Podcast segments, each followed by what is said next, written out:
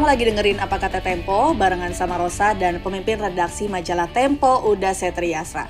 Sebelum lanjut, aku mau kasih info dulu. Kamu bisa kontribusi buat dukung teman-teman Tempo biar uh, menghasilkan karya jurnalisme yang independen. Itu dengan cara berlangganan Tempo Digital. Langsung aja, kamu bisa kunjungin link s.id garis miring langganan Tempo semuanya huruf kecil ya. Aku ulangin S titik ID garis miring langganan tempo. Atau uh, lebih lengkapnya kamu bisa cek di deskripsi podcast ini. Udah Setri, apa kabar? Kemarin nonton debat di mana nih? Ya, kabar baik Rosa. Uh, ada undangan sih uh, untuk hadir di apa? Hmm. Di uh, KPU. KPU. Ya. Tapi nanti kalau hadir kita dikira supporter paslon tertentu. jadi jadi kita memutuskan menonton di rumah bisa okay. saling berdiskusi dengan anak-anak. Mm. Anak-anakku masih kecil-kecil mereka bertanya, "Oh, ini toh yang Ganjar Pranowo. Oh, mm. ini yang Anies. Oh, ini Pak Prabowo." gitu. Oke, okay, oke. Okay. Nah, jadi jadi ini sekalian apa? Belajar politik keluarga nih. Oke, okay. jadi jadi kita nonton rame-rame nobar di rumah dan mm. dan kita saling celutuk.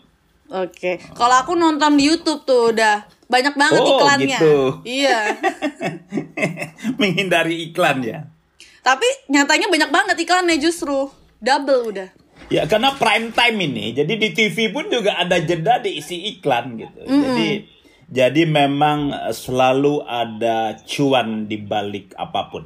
Termasuk ini kan debat ini kan diatur undang-undang nih. Undang-undang dan tujuannya adalah mencari calon presiden dan wakil presiden 2024 sampai 2029. Tapi selalu hmm. ada peluang bisnis di sana. Hmm. Ini kan harusnya utuh gitu ya, tapi aku pas orasi aja malah kena jeda iklan gitu, jadi kepotong-potong juga gitu. Aduh. Oke, okay, ini kan kemarin 12 Desember ini uh, debat perdana yang KPU gelar gitu kan. Nantinya bakal ada empat debat lainnya gitu dan dua debat di antaranya untuk cawapres. Nah, debat perdana kemarin tema yang dibahas itu ada HAM, pemerintahan, pemberantasan korupsi, demokrasi gitu kan. Nah, apa kata Tempo mengenai debat perdana kemarin? Coba kita runut dulu mungkin dari style pembawaannya masing-masing yeah. capres itu gimana udah? Iya, yeah. Uh, sebetulnya kita tarik lebih lebih belakang ya Rosa. Jadi hmm. bagaimana ekspektasi publik gitu bahwa ini kan pemilu kan memang kalau kita lihat ini kan ada masalah nih ada ada masalah sejak mahkamah keluarga mahkamah konstitusi dan lain-lain gitu yeah. jadi jadi kemudian muncul tiba-tiba ada informasi dari uh, dua kandidat itu uh, tim sukses Ganjar Pranowo dan Anies soal ada wacana mengubah format debat. Apa itu debat cawapres nggak ada meskipun ralat ada hmm. tapi ditemani gitu. Jadi suasana debatnya kita sudah dapat dengan sedikit kekacauan gitu loh. Padahal kita berharap lebih baik. Gitu. Ya. Uh, ya ini jadi catatan lah ya, jadi catatan uh, dan menambah uh, rasa khawatir sebetulnya bagaimana uh, pemilu yang akan berlangsung uh, dalam waktu 65 hari lagi ini sedang tidak baik-baik saja.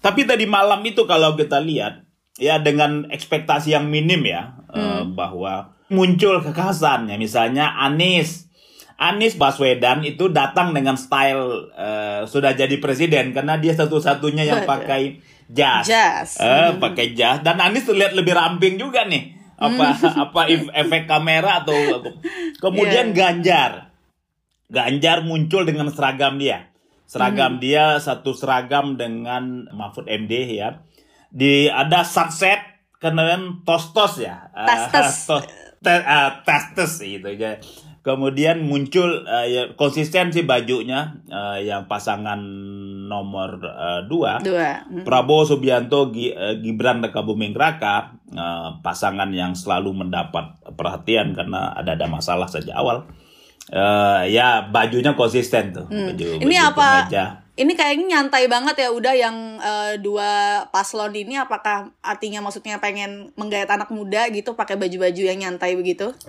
Ya bisa diartikan bermacam-macam ini Rosa. Hmm. Anies bisa jadi kita tanggap Anies lebih menganggap debat ini serius untuk hmm. menyampaikan visi dan misi gitu loh, untuk menyampaikan ini orang layak atau tidak. Nah, Ya ini macam-macam maknanya ya. Bisa targetnya oh agar lebih rileks, agar lebih terlihat bisa mengga, men, apa ge- Gen Z, uh, generasi yang muda untuk bisa kita lebih tarik. Iya bermacam-macam. Dan ini oke sih dalam da- konteks eh, seragam ini. Oke, misalnya kalau KPU membuat seragam semua pakai jas menjadi nggak menarik juga. Ah, jadi ada iya, iya. keleluasaan, jadi ada improvisasi. Biarkan mereka mempunyai rahasia sendiri kenapa pakai kostum itu gitu loh. Mhm. Oke, Eh, kalau dari substansi topik yang dibahas, gimana udah performa masing-masing calon? Iya. Karena kan Oke. ini eh, tudingannya lumayan ya miring juga nih Iya. di isu HAM, hukum, korupsi gitu. Iya. Eh, secara umum ya, misalnya untuk yang sesi pertama itu hak asasi manusia. Jadi ya ada seremonial seremonialnya dong di sambutan yang sebetulnya nggak perlu juga lah. Ini bukan acara orang ini acara debat ini sudah, berkali-kali nggak perlu juga sambutan KPU sudah nggak perlu sambutan lain-lain. Tapi dari sisi substansi misalnya dibuka dengan HAM. Ah, Menarik nih, HAM ya Prabowo dapat soal HAM gitu. Ya. Ah, oke. Tapi mengerucut soal Papua gitu. Jadi ada misalnya Prabowo menganggap Papua itu eh, lebih eh, terorisme eh, apa Separatisme. dan lain-lain. Perlu tindakan tegas dari geopolitik dan lain-lain. Kemudian Ganjar masuk dengan pendapat berbeda dan bagus gitu. loh. Bahwa selama ini kan itu yang kita tempuh. Oleh karena itu perlu ada dialog. Hmm. Anies muncul lagi, yes dialog, tapi ada yang lebih penting dari itu adalah keadilan.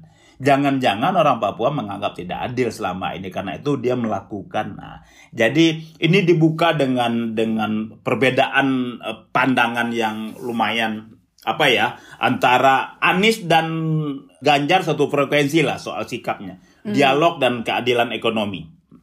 Prabowo yang agak main sikat aja udah karena keras kita harus pastikan negara hadir untuk membasmi dan lain-lain.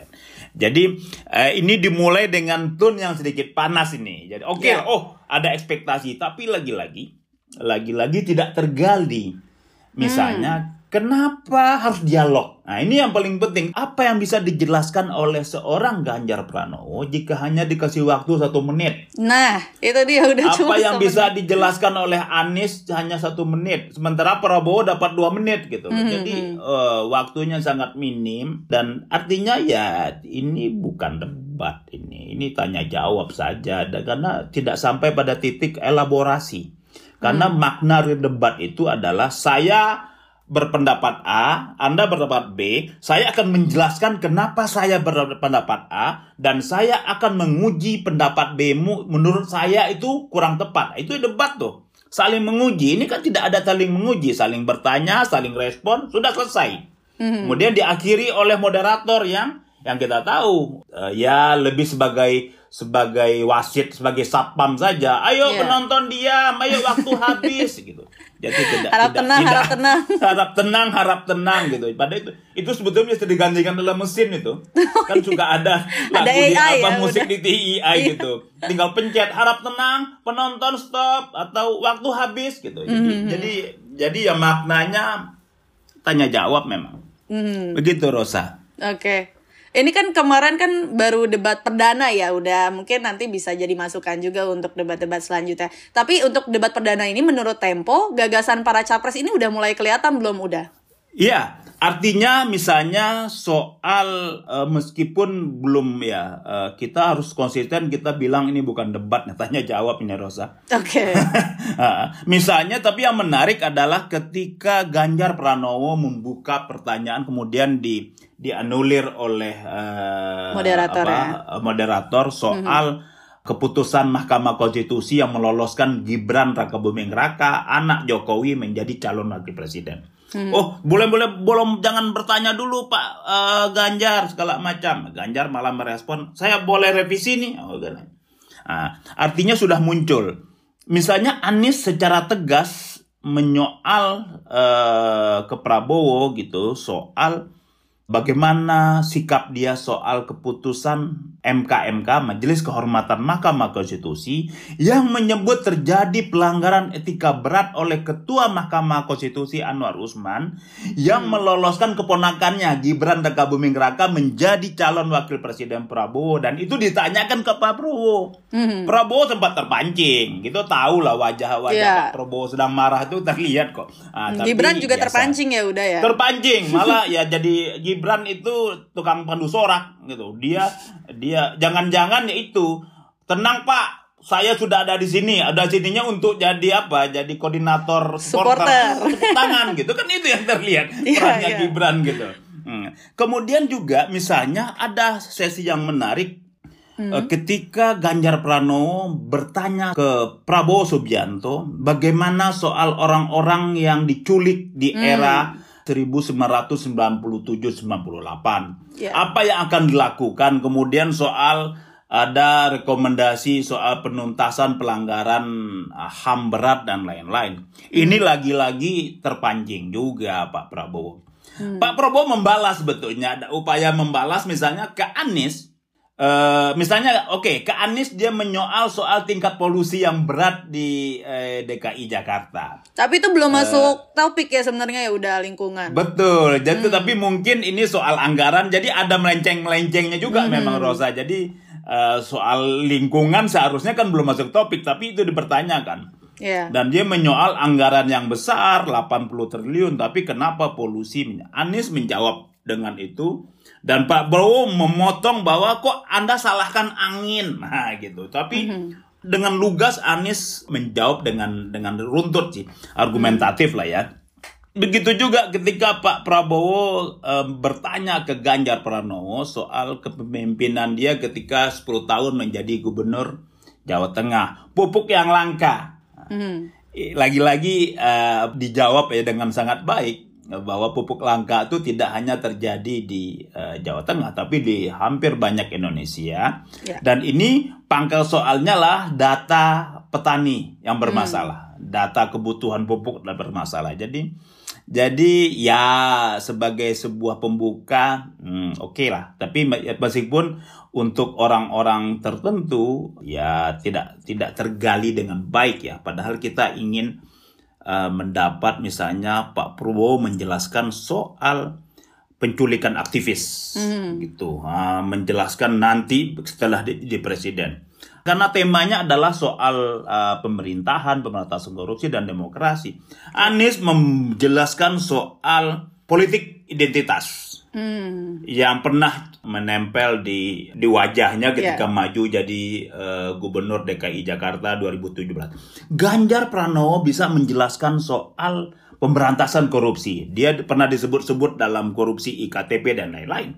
Gitu. Jadi ini yang tidak tergali karena apa? Karena formatnya berma formatnya ya format debatnya yang tidak yang sengaja dibuat ala kadarnya gitu memenuhi ketentuan Uh, apa yang bisa dijelaskan dalam waktu dua menit gitu misalnya? Apa yang bisa digali atau dielaborasi jika waktunya cuma satu menit gitu? Jadi Ya.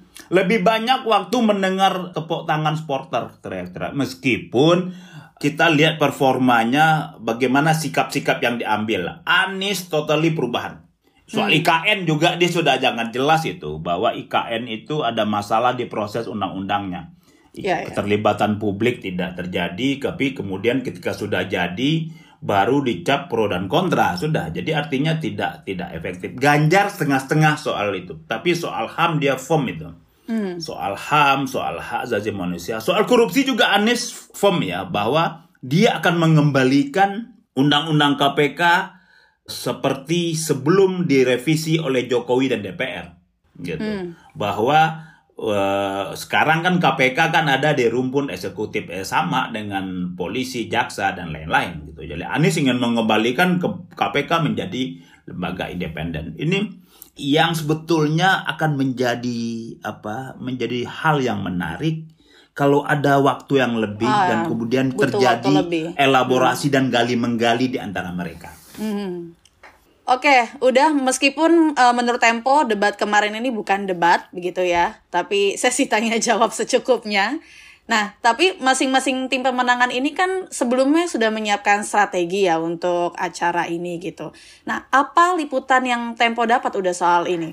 Ya, liputannya adalah bagaimana uh, tiga pasang kandidat itu menyiapkan diri gitu. Jadi hmm. Mereka berlatih gitu, kemudian mencari orang-orang yang expert ahli dalam bidang-bidang tertentu dalam dalam bidang uh, hak asasi manusia, demokrasi, korupsi dan lain. Mereka berdiskusi menyiapkan. Selain itu mereka menyiapkan apa juga kuda-kuda kalau dicecar soal misalnya Prabowo soal HAM, um, soal dia pelanggar HAM, Anies soal pendidik identitas, Ganjar misalnya urusan wadas, kendeng dan korupsi IKTP gitu. Jadi sudah detail ya. Tapi ya ini biasa lah ini. Meskipun ya uh, dari sisi survei katanya tidak terlalu tinggi, tapi untuk kota-kota besar debat ini sangat berpengaruh. Hmm. Sangat berpengaruh besar bagaimana uh, untuk menarik. Ini kan masih banyak nih kalau berapa survei menyebut uh, apa pemilih mengambang. Ya, undecided swing voter, uh, voter hmm. ya, swing voter ya. Mereka hmm. bisa beralih dan debat salah satu faktor gitu. Tapi karena itu masing-masing calon itu menyiapkan betul juga gitu. Jadi yang menarik adalah ini kan ada orang yang paling senior nih Pak Prabowo Subianto. Betul. Dia sudah hadir di ruang debat capres dan cawapres empat kali ya, satu kali menjadi uh, wakil presiden, calon wakil presiden, kemudian tiga kali menjadi calon presiden. Ya. Hmm. Tapi ternyata dia butuh belajar juga. Kita pikir ternyata apa ya, experience itu uh, kurang rasanya ya karena kayaknya butuh... kemarin belum bisa mengcounter gitu ya udah. Iya, padahal kalau kita lihat dengan pengalaman hadir ya di depan mm -hmm. di depan TV di acara resmi KPU itu kan dia lebih dia yang lebih confident lebih lebih fit seharusnya tapi kemarin kurang hmm. apakah mungkin kecapean karena bisa jadi. kampanye? Bisa jadi. Jadi menurut Tempo kemarin Prabowo itu kurang santuy ya udah? Eh uh, ya jasa karakter Pak Prabowo kan militer kali ya kaku, oh hmm. Berusaha diimbangi dengan goyang joget-joget tapi gemoy, tidak gemoy. optimal juga hmm. jogetnya. Hmm. Karena mungkin apa karena musik yang nggak ada, jadi susah dia joget kan. joget gemoynya nggak muncul. Nggak muncul tapi, ya udah. tapi memang kalaupun sampai joget jangan ini ini acara resmi loh Pak. Kok Aduh, joget, gimmick gitu. banget itu udah ketahuan banget iya, dong. Ya, yang kita butuhkan itu gagasan, ide, hmm. konsep untuk membangun republik bukan joget-joget. Tapi kalau lihat dari format ya. Kita mengikuti, jadi Bivitri Susanti, pakar hukum tata negara kan itu adalah keluarga besar Tempo ya. Mm-hmm. Dia selalu hadir di rapat opini majalah Tempo. Dia kan pernah menjadi panelis. Oke. Okay. Panelis di 2019. Mm-hmm. Oke. Okay. Uh, 2023 untuk pemilu 2024 dia diminta lagi. Dia menolak karena apa dia bilang? ini bukan debat gitu loh. Jadi uh, panelis itu yang yang itu banyak itu panelis kan guru besar, dokter, uh, dekan, orang-orang yang expert di bidangnya itu hanya merumuskan pertanyaan. Hmm. Merumuskan pertanyaan, kemudian uh, pertanyaannya diserahkan ke KPU, KPU nanti membikinlah semacam seremonial undian gitu loh. Ah. Kayak kayak arisan, arisan RT jadinya arisan RT jadinya kemudian nomor tiga ini ini apa loh ini masih uh, disegel loh gitu jadi uh, padahal siapa yang bisa memastikan itu tidak bocor hmm. Ah, misalnya kalau ke salah satu calon atau ketiga-tiganya calon, ini kisi-kisinya lo tolong siapkan jawaban soal ini gitu. Hmm. Padahal kalau kita lihat yang seharusnya orang-orang pintar tadi yang menyiapkan pertanyaan tidak perlu juga ada moderator yang ya mohon maaf ini kan ini orang yang bisa tampil di TV membacakan berita, berita. dan lain-lain. Kenapa ya. tidak tidak panelis yang pintar-pintar tadi bertanya ke para kandidat capres dan cawapres ini nantinya gitu. Ya. Bertanya soal bagaimana gagasannya dalam hak asasi manusia. Bagaimana gagasannya membangkitkan lagi peringkat uh, demokrasi Indonesia yang terpuruk di era Jokowi. Hmm. Bagaimana dia mengembalikan uh, Komisi Pemberantasan Korupsi yang menjadi mati suri di era Jokowi. Nah, ketika ketika itu dia bertanya dan dia menggali itu kan muncul semua. Hmm. Tapi Muncul- durasinya jadi panjang ya udah kalau kayak Iya, iya, ini orang akan menjabat lima tahun loh. Hmm. Masa orang akan menjabat lima tahun, ujiannya hanya dua jam, ya nggak Hmm. bener, nggak pas. Apalagi sa- dua jam pertanyaannya banyak. Kalau Oke. perlu bikin debat ini lima jam, Hmm. misalnya, tanpa ada perlu supporter. Ini kan semacam konser apa kontes dangdut di TV-TV itu loh. Oke, eh, paslon A siapa yang tepuk tangannya paling banyak? Oke, yang nomor dua siapa? Nanti di siapa yang paling banyak? Ternyata nomor sekian dia yang menang gitu. Jadi jadi hanya keriuhan, hanya keramaian, hanya seremoni yang kita dapat. Substansinya kurang. Iya. Ini untung ada dua orang yang lumayan, ada Anies, ada Ganjar yang bisa menggali, bisa lebih apa bisa bersikap gitu ya. Kalau enggak kan ya adem ayam ini. Padahal ini diatur undang-undang. Debat capres dan cawapres ini adalah sebuah proses yang masuk dalam rangkaian pemilihan umum.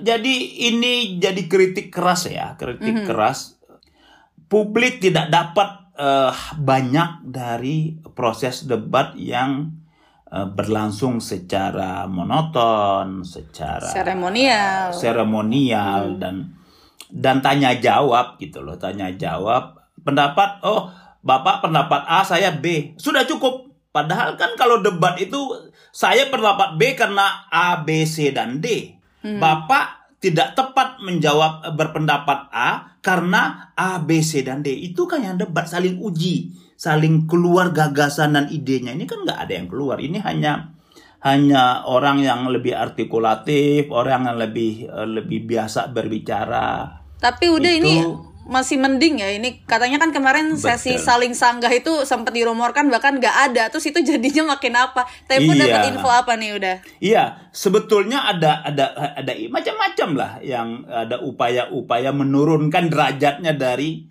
debat capres dan cawapres 2019.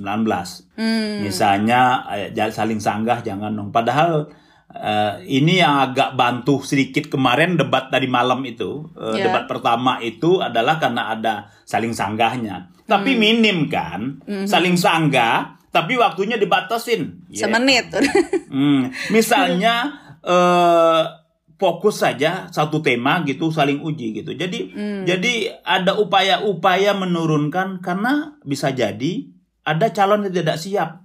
Ada calon yang maju karena kalau menurut Anies karena ordal, orang dalam. ya Ada ada khawatiran bahwa KPU yang menjadi organ pemerintah itu menjadi tidak independen, tidak netral karena ada anak presiden yang ikut berlaga. Bisa jadi pert- pertanyaan itu. Jadi upaya-upaya itu muncul karena itu wajar kemudian sang- saling sanggahnya itu minim. Hmm. Sempat ada ide dihapuskan malah sebelumnya ya, tapi sa- sangat minim. Jadi tidak bisa menggali, tidak bisa saling uji pendapat gitu. Padahal menurut banyak orang pemimpin itu adalah orang yang siap di beradu gagasan, orang siap perang pikiran, orang siap di debat, bukan orang yang selalu marah kita gak ditanya selalu emosi dan menggunakan kekuatan supporter gitu. Ada yang berdiri cawapres berdiri, ayo tepuk tangan.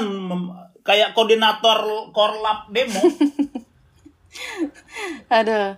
Oke udah. Ini eh, semoga sisa empat debat selanjutnya ini bisa muncul ya format debat yang diinginkan sama teman-teman Tempo misalnya begitu. Ya, kita berharap eh, ini para kandidat ini ya, yang tadi malam performanya cukup lumayan, Anies dan Ganjar itu lebih kreatif menggali, meramaikan suasana debat agar publik dapat dapat sesuatu yang mencerahkan gitu loh. Kita bisa muncul nanti eh, ketika di, di TPS itu saya pilih eh, kandidat A karena argumentatif Ya, karena ya. punya punya ide punya konsep gitu jadi bukan karena tepuk tangan yang banyak jadi kita berharap dari apa hmm, atau KPU sadar mudah-mudahan tapi betul. sulit sulit berharap gitu tapi dia sadar bahwa sudahlah stoplah seremonial seremonial sambut sambutan kalau perlu kosongkan saja itu dari para supporter tukang teriak-teriak, Tukang tepuk-tepuk tangan Hmm. yang ini karena ini bu ini debat calon presiden dan wakil presiden,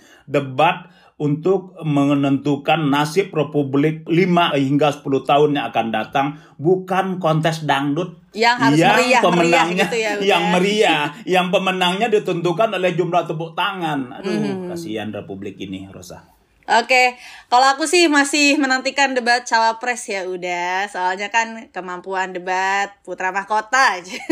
Ini pasti dinantikan juga sama publik gitu kan. Apakah nanti dia bisa mengimbangi kemampuan cawapres lain yang udah lebih senior di dunia politik ada Caimin sama ada Pak Mahfud MD gitu kan? Ya, ini salah salah satu yang ditunggu-tunggu juga. Apakah Gibran Raka Buming Raka bisa menjawab ketidakraguan publik ke dia Ya. atau memang eh, dia eh, mengiyakan gitu. Jadi kita tunggu. Jadi penentuannya adalah di Gibran ini. Hmm. Bisa menjadi debat yang berkualitas atau bisa menjadi debat yang paling lucu nanti. Kita lihat saja. Tapi tentu para kandidat capres dan cawapres itu mm, ingin dapat efek ya, efek elektoral dari debat ini. Ya. Uh, dan harus kita dorong agar saling uh, buka, saling serang agar muncul gagasan-gagasan brilian karena Republik ini butuh gagasan bukan tepuk tangan penonton. Mhm. Oke, demikian apa kata Tempo episode bedah debat seremonial kata Tempo perdana capres ini. Makasih sudah mendengarkan sampai akhir. Nantikan episode barunya Rabu depan. Bye bye.